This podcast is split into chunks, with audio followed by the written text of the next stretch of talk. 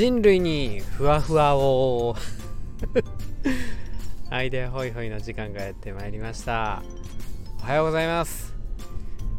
アイデアホイホイはアイデアをホイホイ集めながらあなたと私が少しでもふわふわできたらいいなと高瀬がしゃべりまくる脱力系ラジオです。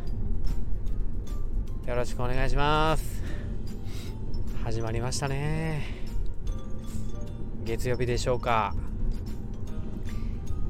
えー、ちょっと気づいたんですけどもあの通勤の車で収録してるんですけどもつまり通勤がない時は収録ができないってことですよね。これね1週間連続でやったことがないっていう自分の盲点でした。休みの日に車乗る時は家族も一緒ですから。収録できないんですよね。この土日問題をどうするかという、えー、この間の土曜日とかはなんとか仕事があったもんで乗り越えられたんですけどもね。うん。しかもちょっと来週は金曜日から用事が入るか家族の用事が入るかっていうところなんでちょっと迷ってます。まあね。朝起きて家で収録すればいいじゃないかってことなんですけどほらなんかモードがあるじゃないですか。ないですか？あのね？お家帰ったらお父さんの顔みたいな。職場ではサラリーマンの顔みたいな。高瀬の場合は学校の先生の顔みたいなね。だから車の中ではアイデアホイホイの パーソナリティ高瀬の顔みたいな。そんなねパターンがあるじゃないですか。モードが。だから車の中でしかね甘えですか。甘え？甘やかしすぎ？うんそうね。まあでも明日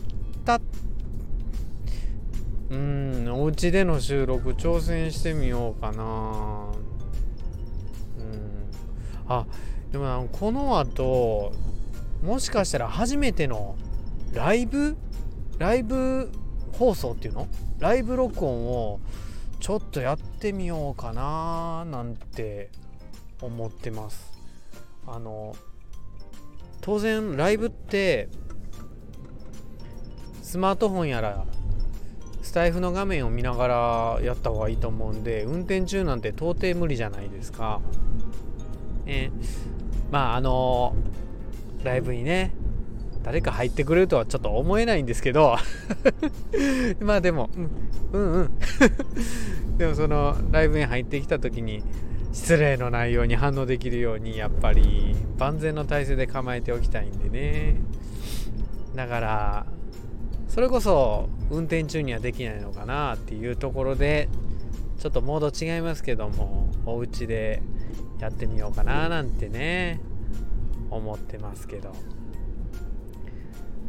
あの話は変わりますけど本をね読んでるんです。おもろい話し方っていう。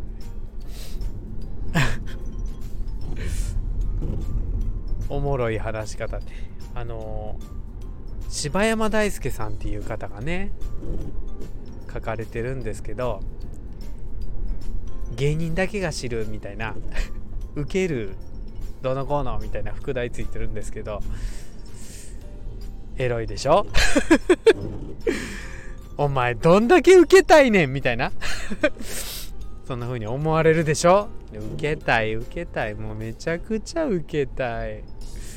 ねちょっとでもねこれ聞いてもらってふわふわしてもらいたいですから 受けたいんですよね。でそこで書かれてたことちょっとねホイホイしていこうかなと思うんですけど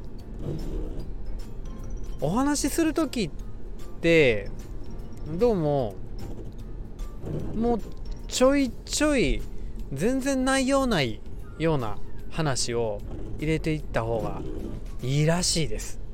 これね一応初っ端に書いてたんですけどなんでねいや当然なんか内容がある話した方がええやろって思うんですけど違うんやって。内容がない話をした方がいいんですって。でねその理由が内容のない話をすると会話のハードルが下がるっていう。だからなんか自分がもう全然内容のないああ今日朝から猫2匹見ましたわみたいな。ね特にそんなに内容ないでしょ？ね。いや晴れてますよねって天気の話題はね鉄板ですけど。まあこの鉄板はねなかなかね広げづらいっていうのもありますけど。うん内容がなくてね、うんまあ、朝からおでこが光りますわみたいな。いやいやね。内容はないじゃないですか。でその内容がない話をすると周りが会話しやすくなるんやって。だから内容のない話をちょいちょい入れていける人は周りの気持ちを楽にさせるっていう意味であの人とは話しやすいね。ってなるんですって。今日ちょっとやってみてはいかがですか？ね同僚とかね、うん、隣に座ってる友達とかにね。